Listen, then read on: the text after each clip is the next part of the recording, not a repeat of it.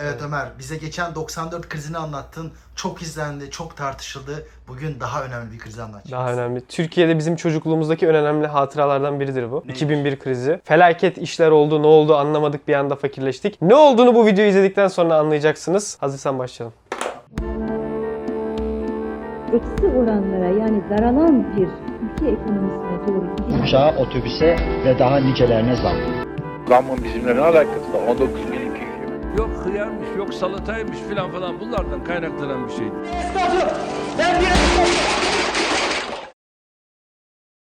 Evet Yaşar, 2001 krizi bildiğin gibi AK Parti'yi iktidara getiren kriz olarak bilinir. Türkiye tarihi için önemli bir kriz ve 2001 krizin şöyle bir önemi var. Türkiye'de 90'lardan beri gördüğümüz fenalaşan ekonomik durumlar 2001 krizinden sonra bir dönüş yaşıyor ve Türkiye artık AK Parti ile beraber ekonomisini toparlıyor. Peki 2001'e gelirken Türkiye'nin nasıl bir ekonomisi vardı? Şimdi bir önceki videoda 94 krizini anlattık. Aslında 94 krizindeki yapısal sorunların hemen hemen hiçbiri 2001 krizine giden süreçte düzeltilemedi. Ne mesela yapısal sorun? En büyüğü enflasyon. Türkiye 77'den itibaren yüksek enflasyonla yaşayan bir ülkeydi. Yüksek enflasyondan kastım şudur. 90'lardan itibaren Türkiye'de enflasyon oranları her yıl %60'dan daha yüksek. 94'te bu %100'ü de geçti. Şimdi yüksek enflasyon var. Kamu borcu var. Dış ticaret açığı var. Dış ticaret açığı neydi? İthalatla ihracat arasındaki fark. Bütçe açığı var. Devletin harcamalarıyla giderleri arasındaki fark. Kamu borç gereksinimi yüksek. Yani devletin bütün varlıklarını düşündüğümüz zaman kitler, sosyal güvenlik harcamaları vesaire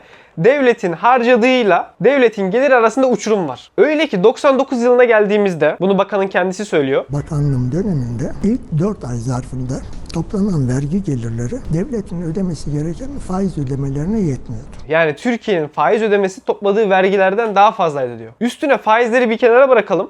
Vergi dışı gelirlerinin toplamı da sosyal güvenlik sistemini finanse etmeye yetmiyordu. Onun için de borçlanmak gerekiyordu. Türkiye'de kamu maliyesi çok sorunlu ama özel sektör çok mu iyi? O da değil. Türkiye'de bankacılık sistemi 90'lardan beri kronikleşmiş sıkıntılara sahip. Ne bu sorunlar? Bankacılık sistemi regüle edilmiyor. Sen bunu özel videosunda da anlattın. Bankacılık sistemi sistemin en büyük defosu aslında. Yani Türkiye'de kırılgan bir bankacılık sistemi var. Nedir abi bankacılığın kırılgan olması? Bankacılığın kırılgan olması şu. Sen eğer önüne gelen herkesi bankaya açtırtırsan bu adamlar da para topladıkları mevduatlarla kendi kafalarına göre harcamalar yaparlarsa veya bu adamlar dışarıdan çok fazla döviz borcu alıp döviz açık pozisyonlarıyla bankayı döndürürlerse yarın bir gün bir kriz olduğu anda çünkü önemli olan kriz anlarıdır. Yani işler iyiye giderken zaten bankalar döner. Çünkü para bulursun. Ama para bulamamaya başladığın noktada döviz açıkları, bilançolardaki sorunlar bankayı iflasa sürükler. Banka iflas ettiği zaman da zincirleme reaksiyonlar olur. Neden? Çünkü diğer bankalarda da borcu vardır. Diğer bankalar da korkar veya bütün yabancı yatırımcı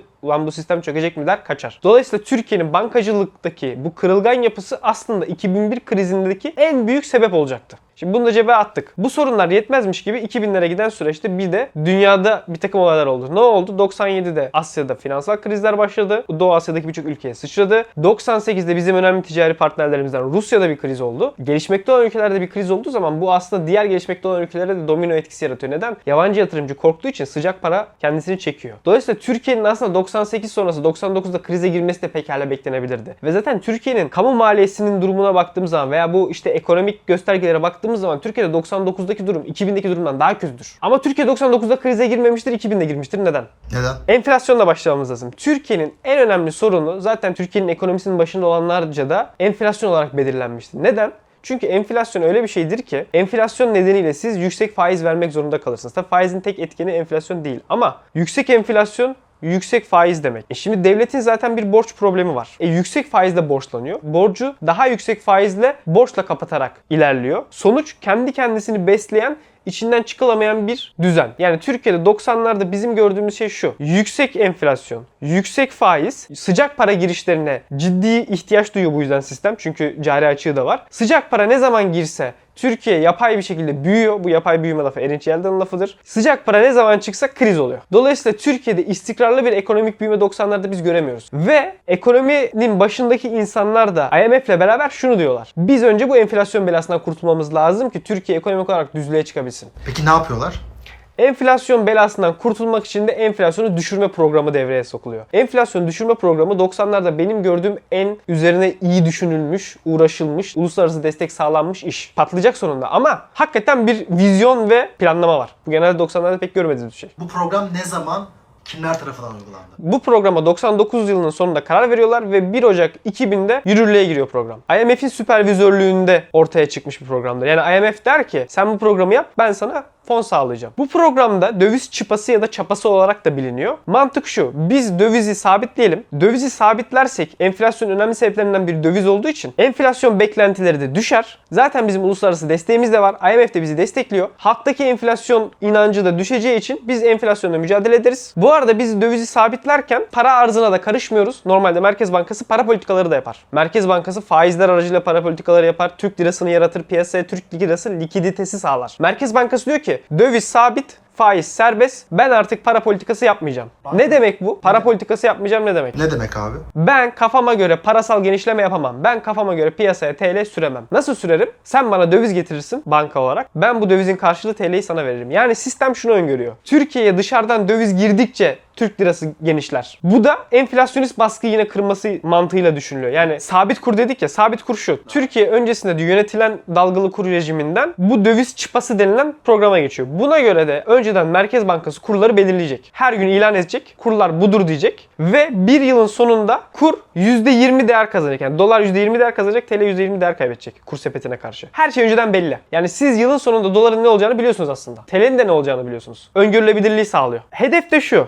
Dolara karşı %20 değer kaybetsin TL. Enflasyon hedefimiz de %25. Faizler de kendini buna göre ayarlar zaten %30 falan olsun gibi bir mantık. Bu program başarılı oluyor. 1999'un sonunda hazine borçlanma faizleri %100 oranlarındayken program ilan edildikten sonra Ocak'tan itibaren %40'ların altına düşüyor bu oran. Korkunç bir başarı. Peki ne patladı abi? Patlayan şey şu. Şimdi programın esas amacı enflasyonu düşürmek. Her şey bunun için yapılıyor. Şimdi enflasyonu düşürmek niye bu kadar zor? Yani enflasyon çok büyük bir bela. Düşmemesinin en önemli sebebi önceki enflasyondan dolayı beklentilerin ona göre şekillenmesi. Yani sen bütün kontratları, bütün işlemleri önceki enflasyona göre yaptığın için enflasyonda bir atalet oluşuyor. Cevdet Hoca bunu çok sever. Inertia diye. Bu ne demek? Bu atalet denen şey. Inertia bu. Enflasyonda bir inertia sorunu var. Dolayısıyla enflasyonu düşürebilmek için önce beklentileri değiştirmek lazım. Bu enflasyon düşecek kafasında olması lazım herkes. O yüzden de sen böyle her şeyi planlı bir program yaratıyorsun ve diyorsun ki IMF bizi destekliyor. Bakın enflasyon düşecek programınızı buna göre yapın. Ama enflasyon düşmüyor. Çünkü faizler çok hızlı düşüyor. Programı açıkladıktan hemen sonrasında faizler %40'ların altında düştüğü için ama enflasyon da öncesinde %60'ların üzerinde seyrediyordu. Enflasyon anında düşemiyor. Enflasyon hala %60'larda seyrediyor. Dolayısıyla programı düşündüğümüzde 2000 yılının ilk 6 ayında hazine borçlama faizleri %40'lar civarındayken enflasyon %50-55'ler civarında, 60'lar civarında. Eğer enflasyon faizden daha yüksekse ne olur? Harcama yaparsın. Harcama yaparsın.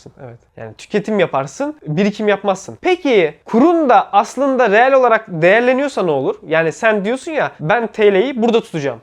TL dolar %20 değer kaybedebilir. Ama senin enflasyon zaten %60. Ama kur %20'de kalmış. Daha değerli bir TL olduğu için bu değeri şu da arttırıyor. Kur %20 değer kaybedebiliyor. Faizler %50. Dışarıdan sıcak para da giriyor. Yabancı yatırımcı niye girmesin ki? Yabancı yatırımcı gelecek, doları verecek, TL alacak. TL borç satın alacak. %50 parasını kazanacak. Çok basit bir para kazanma yöntemi değil mi? Dolayısıyla dışarıdan sermaye akışları da başlıyor. Dışarıdan sermaye akışı geldi. TL göreceli reelde değer kazandı. Böyle olunca ithalat patlıyor. 99'da küçülmüşken depremin de etkisiyle 2000'de Türkiye büyüyor. Aslında ekonomik göstergeler yani halkın durumu kötü değil 2000'de. 2000 Kasım'ına geldiğimizde Mafi İlmez'in yazdığına göre kimse bir kriz beklemiyor. Durumlar şu an patlamadı. Patlamaya hazır bir bomba var. Peki patlamaya hazır bomba nerede? Bankacılık. Bankada. Finansal sistemde patlamaya hazır bir bomba var. Neden? Zaten sistem kötü diye 99'da BDDK'yı getirmişlerdi. Ama BDDK ile planlanan reformlar yani bankacılık sisteminin reform edilmesi hızlı bir şekilde gerçekleştirilemedi. Ve bankacılık sisteminin en büyük karın ağrısı da döviz açık pozisyonu. Döviz açık pozisyonu da şu. Döviz borcunuzun döviz alacağınızdan fazla olması. Peki bu nasıl oluyor? Sistemin mantığıyla düşünelim. Sadece şunu biliyorsunuz. Dolar %20 değer kazanacak. Dışarıdan Alman bankasından borç aldınız diyelim. Veya Türkiye'de döviz mevduat topladınız. Biliyorsunuz ki %20 değer kazanacak. Ama hazine %50 veriyor TL'ye. Siz dışarıdan döviz borcu alıyorsunuz. TL'ye çeviriyorsunuz. Hazine borcu satın alıyorsunuz. Tahvil alıyorsunuz. Bono alıyorsunuz. Banka müthiş karda.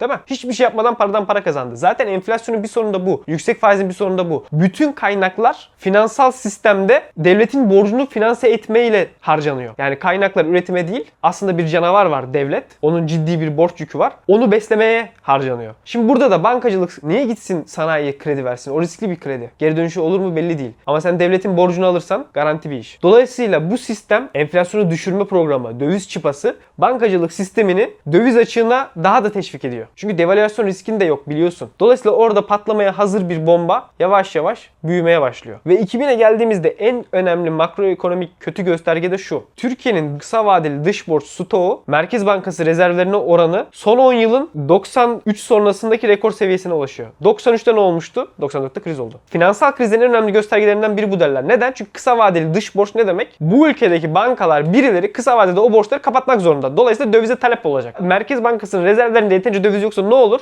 Döviz likidite sorunu olur zaten. Patlarsın. Çok basit bir gösterge aslında. Peki 2000 Kasım'da ne oluyor? 2000 Kasım'da şu oluyor. Aslında uzun süre sistem faizleri düşürmüş. Enflasyonda 3 aşağı 5 yukarı mücadele edebilmişti. Dönem sonuna geldiğimizde Eylül'den itibaren Türkiye'deki bankalar döviz açık pozisyonlarını kapamaya başlıyorlar. Çünkü sene sonu bilançolarını düzeltecekler. Döviz açık pozisyonu kapamak için ne yapacaksın? Piyasadan TL alacaksın. O TL'leri dövize çevireceksin. Ki döviz açığın kapansın. Piyasadan TL almak için ne yapman lazım? Yüksek faiz vermen lazım. Dolayısıyla 2000 sonbaharına gelene kadar düşen faizlerin sonbaharla beraber, Eylül'le beraber yükselmeye başladığını görüyoruz. Bu arada yabancı yatırımcı da kendi sene sonu hesapları için klasik o da pozisyon kapatıyor. O da dışarı çıkmaya başlıyor.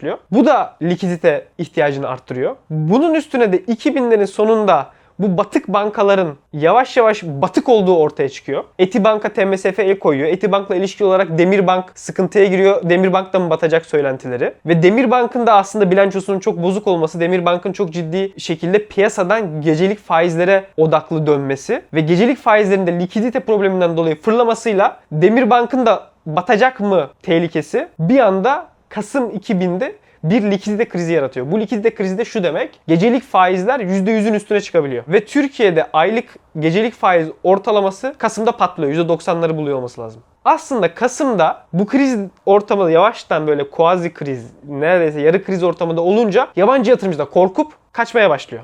Asıl nokta 2000 yani. 2000 Kasım. 2000 Kasım. Çünkü orada artık yabancı yatırımcı da aa yalancı bahar bitti. Bu sistem çöküyoru uyanıyor. Şimdi bankacılık sistemindeki krizin şöyle bir problemi var. Mesela Etibank sıkıntıya girdi. Demirbank da sıkıntıya giriyor. E Demirbank'a borç veren bankalar var. E şimdi Demirbank diyor ki ben borç para almam lazım döndürebilmem için. Likidite sorunum var. Bankalar Demirbank'a borç veremiyor. Neden? Demirbank'a borç verirse, riskli bir bankaya borç verirse bu sefer o dışarıdan kredi bulamaz. Dolayısıyla bir anda Türkiye'deki bankacılık sisteminin dışarıdaki kredi kanalları da kapanmaya başlıyor. Peki Türkiye 2000 Kasım krizinden nasıl kurtuluyor? 2000 Kasım'da Merkez Bankası rezervlerinde 5,5 milyar dolarlık bir azalma oluyor. Ama esas meseleyi çözen Demirbank TMSF'nin kontrolüne geçiyor ve bu likidite krizini esas yaratan Demirbank'ın likidite ihtiyacıydı. Piyasayı o patlatıyordu. Hem o duruluyor hem de IMF de programı desteklediği için Türkiye'ye 7,5 milyar dolarlık ek bir kredi sağlıyor. Dolayısıyla orada o hafif kriz sönümleniyor. Ama bir kere takke düştü, kelle göründü. Artık bundan sonra geri dönüş olabilir mi? Olamaz. Neden? Çünkü faizler artık geri dönülemez şekilde yükselmeye başlıyor risklerden dolayı. Yani artık hazine borçlanma faizleri 2000'in başında %40'lardaydı. %37 falan olması lazım hatta Ocak 2000'de. 2001 Ocak'ta %60'lara çıkıyor. 2001 Şubat'ta yapılan ilk hazine borçlanma ihaleleri %70'lerde çıkıyor faiz. Eğer hazine borçlama faizi %70 ise o ülkede TL dolar paritesi sabit bir şekilde böyle %10, %20 ile tutulamaz demektir. Yani aslında sistem defakto olarak orada çöktü. Çünkü artık sürdürülemez hale geliyor yani. Evdeki hesap çarşıya uymadığı zaten Şubat'ta, Ocak'ta belli oldu ayan beyan. Ama tamamen krizi içinden çıkılamaz noktaya getiren şey nedir? Her zaman bu böyledir bu arada. İnsanların paniğe kapılıp bankalara koşması. O da nasıl oluyor? Hepimizin çok bildiği klasikleşmiş Ecevit MGK zirvesi. Ecevit MGK'da Ahmet Necdet Sezer'le kavga ediyor. Kavganın sebebi de Ahmet Necdet Sezer'in denetleme kurulunu BDDK'yı denetlesin diye görevlendirmesi. Ecevit de kardeşim denetimin denetimi mi olur diye kızıyor. Sonra MGK'da bunlar tartışıyorlar hani ne iş bu sen bize engel oluyorsun gibisinden. Sezer de diyor ki ne engeli kardeşim bu benim işte anayasal hakkım. Sen anayasayı mı bilmiyorsun okumuyorsun galiba ya da okuduğunu anlamıyorsun. Al sana anayasa diye anayasa fırlatıyor.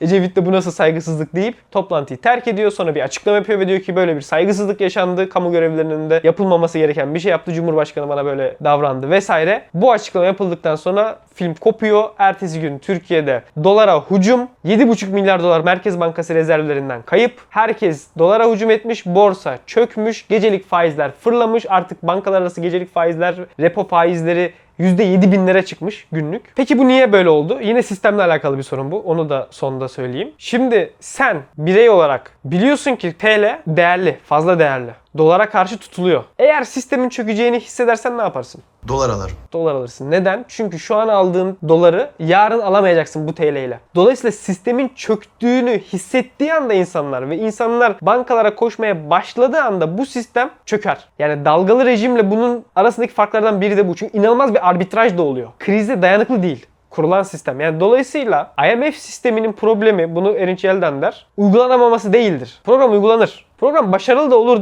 aslında. Yani %65'lerde %69'larda seyreden enflasyon 99 sonunda 2001'e geldiğimizde %38'lere kadar iniyor tüfe. Aslında bir başarı da var. E, devlet e, faiz dışı fazla veriyor. Kamu maliyesi de düzenlenmeye başlamış. BDDK'yı kurduk yavaştan reformları yapıyoruz. Özelleştirmeler yapılmaya başlanmış. Özelleştirme gelirleri girmiş devletin kasasına. Yani devlet aslında vaat ettiği şeylerin çoğunu yapmış. Programa uymuş. Ama programın bu dizaynındaki kırılganlık ilk kriz anında programın tamamen patlamasına, ekonomide tamamen dağılmasına neden oluyor ve 2001 kriziyle beraber Türkiye'de çok ciddi bir işsizlik, ekonomik daralma ve intiharlar, toplumsal bunalım ve onun sonucunda da siyasi elitlerin 2002 seçimiyle tamamen tasfiyesi gerçekleşiyor. Kapatalım Yaşar. Yaşar güzel bir soru sordu bana, sufle verdi. Orta yaşlı takipçilerimiz de var. Onlar 2001 krizinde ne yaşadıklarını hatırlıyorlarsa ki hatırlıyorlardır. Yazarlarsa yoruma çok seviniriz. Görüşürüz.